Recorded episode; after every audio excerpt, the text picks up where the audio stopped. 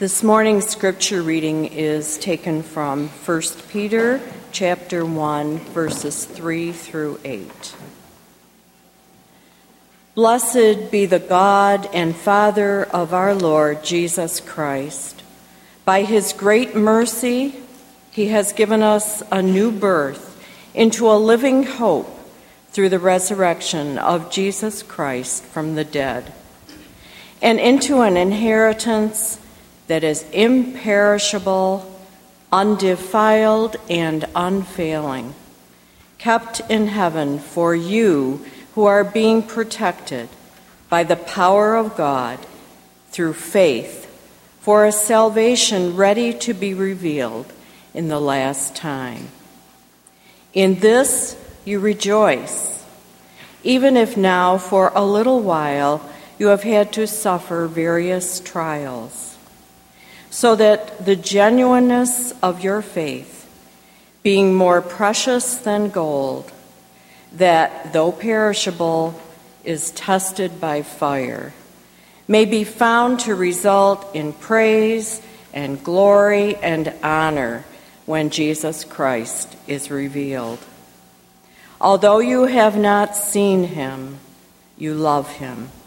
And even though you do not see him now, you believe in him and rejoice with an indescribable and glorious joy.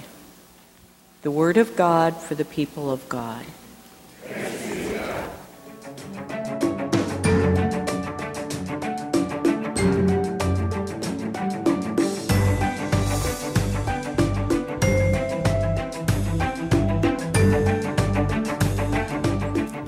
What is happiness anyway? It's kind of hard to describe. Listening to a baby laugh, watching a beautiful sunset, hearing ocean waves crash along a shore, getting a new boat. You know that one, don't you? The two happiest days for a boat owner the day you get the boat and the day you sell the boat. Maybe it's getting through a whole football game without any calls from work or having your team win the championship. Happiness could be defined as living in freedom or living in a just society where everyone gets a fair shake. I can imagine one person in my life saying that happiness is when you are in a place of peace, where you don't have to be afraid. Happiness can be also be described by being able to love and being loved. It's easier to say what makes us happy, but happiness is a feeling. So what does it feel like? Have you ever tried to answer that question? Maybe it's a lightness as opposed to a heaviness in your spirit. Maybe it's a spontaneous smile that you can't seem to wipe off your face. It could be an effervescence that bubbles up inside of you. Pharrell Williams, in his song Happy that we just listened to, says, A room without a roof like a positive feeling that just can't be contained. It's so big. Many say that happiness is the end goal of all human life in all nations and all cultures. But not everyone would agree. It sounds too, I don't know, frivolous somehow. Um, some higher um, moral goal should be the goal, like a, the common good, but wouldn't the common good be happy people? Here in the United States, we think the pursuit of happiness is so important, we put it in our Declaration of Independence. You know that, right? The pursuit of happiness, along with life and liberty, is considered a right of all people that can't be challenged by anyone. I think that some people have the impression that Christians aren't happy, that all we do is follow rules and have sour looks on our faces and judge people. Right? That's not what my book says. Did you hear what our scripture said this morning? You rejoice with an indescribable and glorious joy, for you are receiving the outcome of your faith, the salvation of your souls. I don't know about you, but that sounds like a whole lot of happiness to me. A pastor in Ohio, the Reverend Cara Stoltz Costello, says that she intentionally, intentionally replaces the word happiness with joy, that happiness is simply an evidence of joy for her. When we see happiness as the end result, she says, we have stopped too soon. Joy is the fullness of God's intention for us. So I guess I agree with that. Happiness can be seen as a fleeting emotion, right, that comes and goes. But joy is a pervasive contentment that can be the foundation of our whole lives.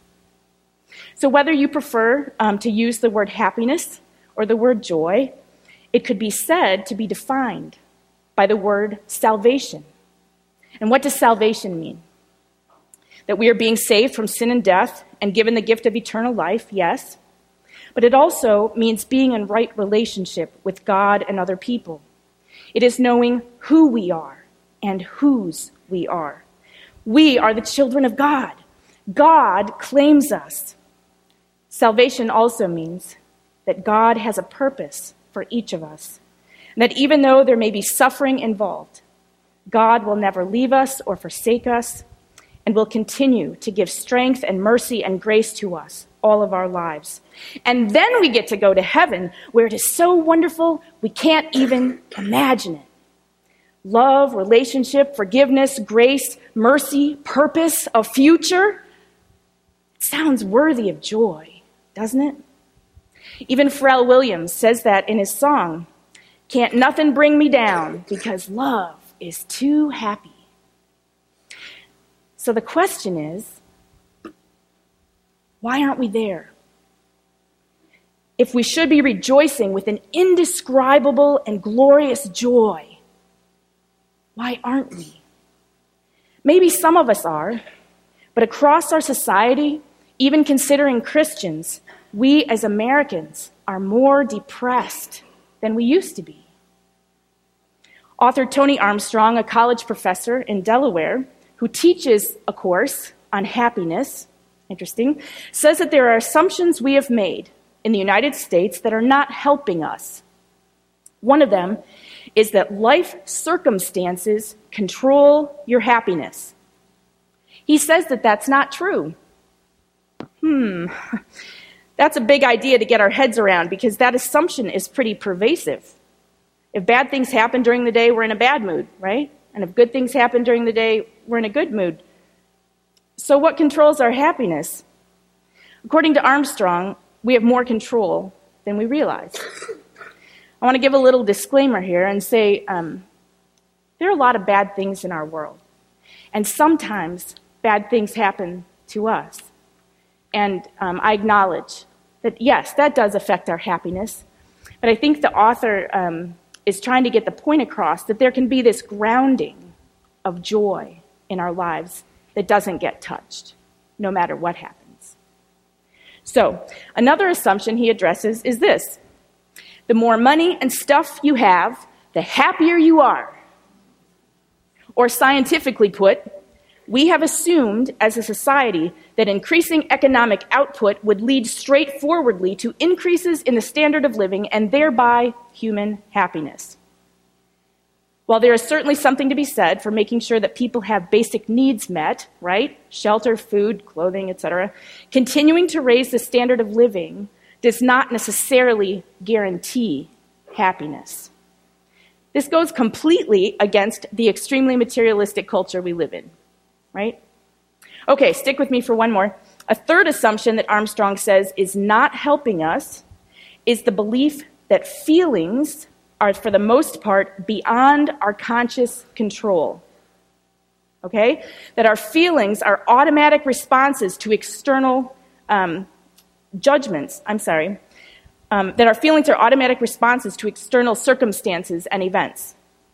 Instead, he says that emotions are responsible to our judgments, whether conscious or unconscious.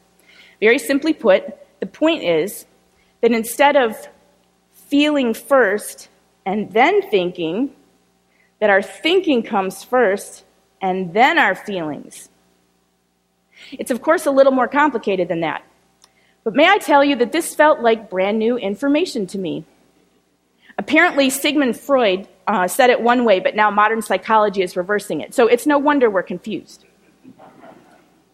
I remember when I was about 12, someone told me that I could just be happy if I wanted to be happy. I was pretty furious at the time because I was not happy and I didn't understand how that could change without my circumstances changing. So it's not a matter of willing yourself to feel differently, I think, like I was told, but rather the idea that changing what you think can affect how you feel. I want to tell you a story. Christian Geraldo is a man who had lost all hope of ever being happy. He did three tours in the Middle East as a hospital corpsman. We can only imagine what he saw and experienced as he tried to save other people. He was injured and received a medical discharge in 2010. Diagnosed with post traumatic stress disorder, he was overwhelmed by the guilt and shame he felt over the people that he couldn't save. He sank into depression alcoholism, and abuse of prescription drugs. And then he attempted suicide. I didn't think I was salvageable, he said about himself. I thought I was a horrible person.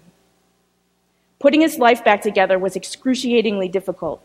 Despite doctors, therapists, and support groups, Geraldo said the only treatment that has really helped him is the semester he spent studying happiness at the United Methodist related Wesley College where Armstrong teaches.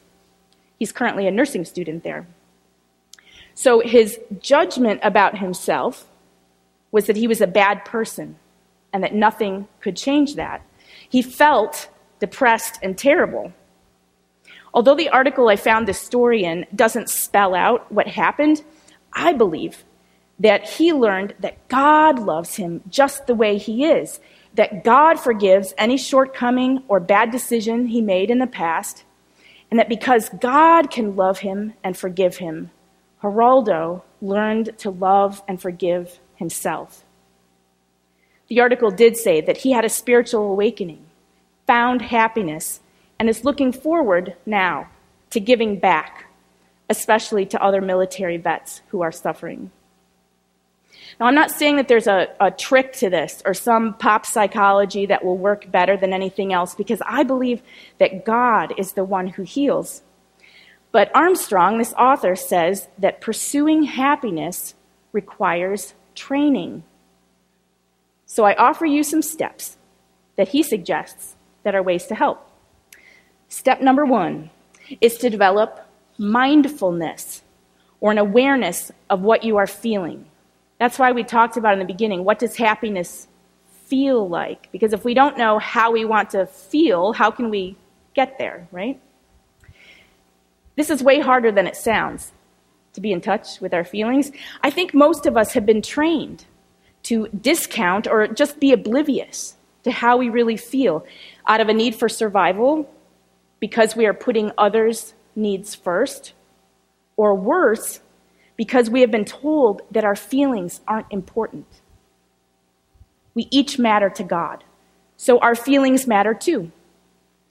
I had an experience recently that brought this home for me. I had some tasks before me on a day off, and I had a headache the whole day. As soon as the tasks were done, my headache disappeared. And I mean, like that. I sat down in the seat of my van to leave, and boom, it was just gone. I realized that the tasks um, had put more stress on me than I originally realized. Often our physical state reveals what our mental state is, even though we're trying to ignore it. So there are ways to develop this awareness with deep breathing and the like. You can look it up if you want. Uh, but the bottom line is to pay more attention to what you are feeling. You can't change it if you don't understand where you are now. Step two is reframing. The goal of this step is to reach for perspective and get a more objective view than our own negative thoughts. This is why it can be helpful to consult a therapist or a trusted friend, a friendly clergy person, um, when we are feeling overwhelmed, or in the case of Christian Geraldo, when we are feeling terrible about ourselves. Instead of asking, What would Jesus do? maybe we could ask, what would Jesus say to us if Jesus were sitting in the room? Are our judgments about ourselves or our situations skewed because of our vantage point? Does that make sense? Step three is gratitude. this is probably the easiest, simplest thing we can do to increase happiness in our lives. Make a list in your head of all the things you're thankful for at night before you go to sleep. Write things down in a journal. Some people number these and put them on Facebook. It's really a method of reframing because it helps us realize that things aren't as bad as they initially appeared. Last spring, I made a visit to one of the older women in the church where I was serving. She had moved from a lovely, beautiful apartment in a retirement complex to a nursing home because she needed more assistance. She was in a wheelchair because she could no longer walk, and her memory was starting to fail her. I walked in her room and asked how she was doing that day. Do you know what she said to me? I have so many things to be grateful for, I don't even know where to start. She's the kind of person who loves God with her whole heart and lives in complete trust. It made me cry. I thought, if I had 10% of the gratitude that she has, I would live a completely different life. I've made an effort since then, I want you to know, and it's paid off. Excuse me. Step four is forgiveness. Armstrong says it is a powerful means to alleviate anger, bitterness, and the victim mentality that plagues so many of us. It does wonders for relationships and the ability to appreciate others. If we were to pick one word to sum up the entire gospel of Jesus Christ, it'd be love, right? But if we pick two words to sum up the entire gospel of Jesus Christ, it'd be love and forgiveness. Not only has God promised to forgive each of us, but God asks us to forgive other people. I know it isn't easy, it can take decades. And you may need to ask God to do it before, for you because it is beyond your capability. But it's worth it in the end. The gift is really to ourselves because we are the ones who will be at peace, and it may even make room for this happiness we're talking about. The last step is love. I could write a whole sermon just on this, but I didn't want to leave it out because it's so significant. Armstrong defines emotion as a feeling that moves us um, to seek and do, to change what is okay? Emotion, it's got motion in it, it, it moves us. Love, he says, may be thought of as a state of being or a state of mind rather than an emotion because, in its purest form, it entails a self sufficient appreciation of what is, including what we currently feel. It does not move us to seek a change. Armstrong equates love with happiness when it is pure and explains that the experience of love lies in the love we give rather than what is usually meant by the love we receive, which cannot be directly experienced short of sharing the mind of another person. Okay? So this means that the love we give is its own reward. The more we love, the more joy and peace we experience. And since we are the source of this love, we do not, and by the nature of the experience, cannot depend on circumstance or the presence and behavior of others to experience its blessings. Once again, this goes against what society says and encourages us just to love on other people instead of trying to get love for ourselves. Armstrong suggests that if this were universally understood, it would change the world. At the very least, it can positively affect our individual level of happiness. So, happiness is not as elusive as I once thought. God offers us love, and God offers us joy.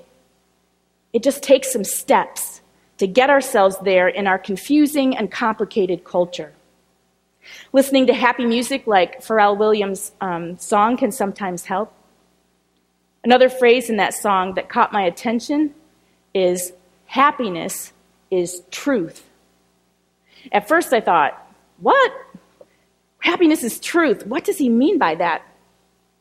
I admit that I'm not sure what he meant. I actually researched on the internet looking, uh, but I, I don't know what he meant by it. But for a Christian, happiness is truth means the truth God offers us. God is our creator. God is the beginning and the end. God loves us enough to die for us. God's grace is available to all people. God offers us new life. God offers us forgiveness. Excuse me. God removes our sins as far as the east is from the west. God has a purpose for each one of us. There is no problem on earth that is bigger than God. There is no hurt on earth that heaven can't heal. God is with us. Let us pray. Eternal and loving God, we are grateful. Grateful that you are who you are and that you made us.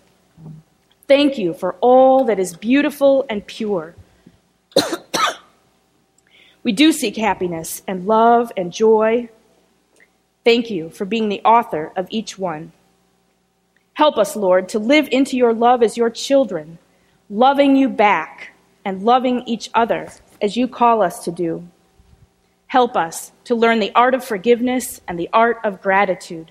Help us value ourselves as you value us.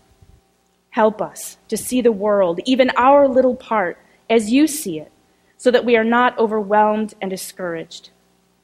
Comfort us when we need comfort, O God. Hold us close when we are hurting. Restore to us that joy you promise in your gift of salvation. It is in Christ we pray. Amen.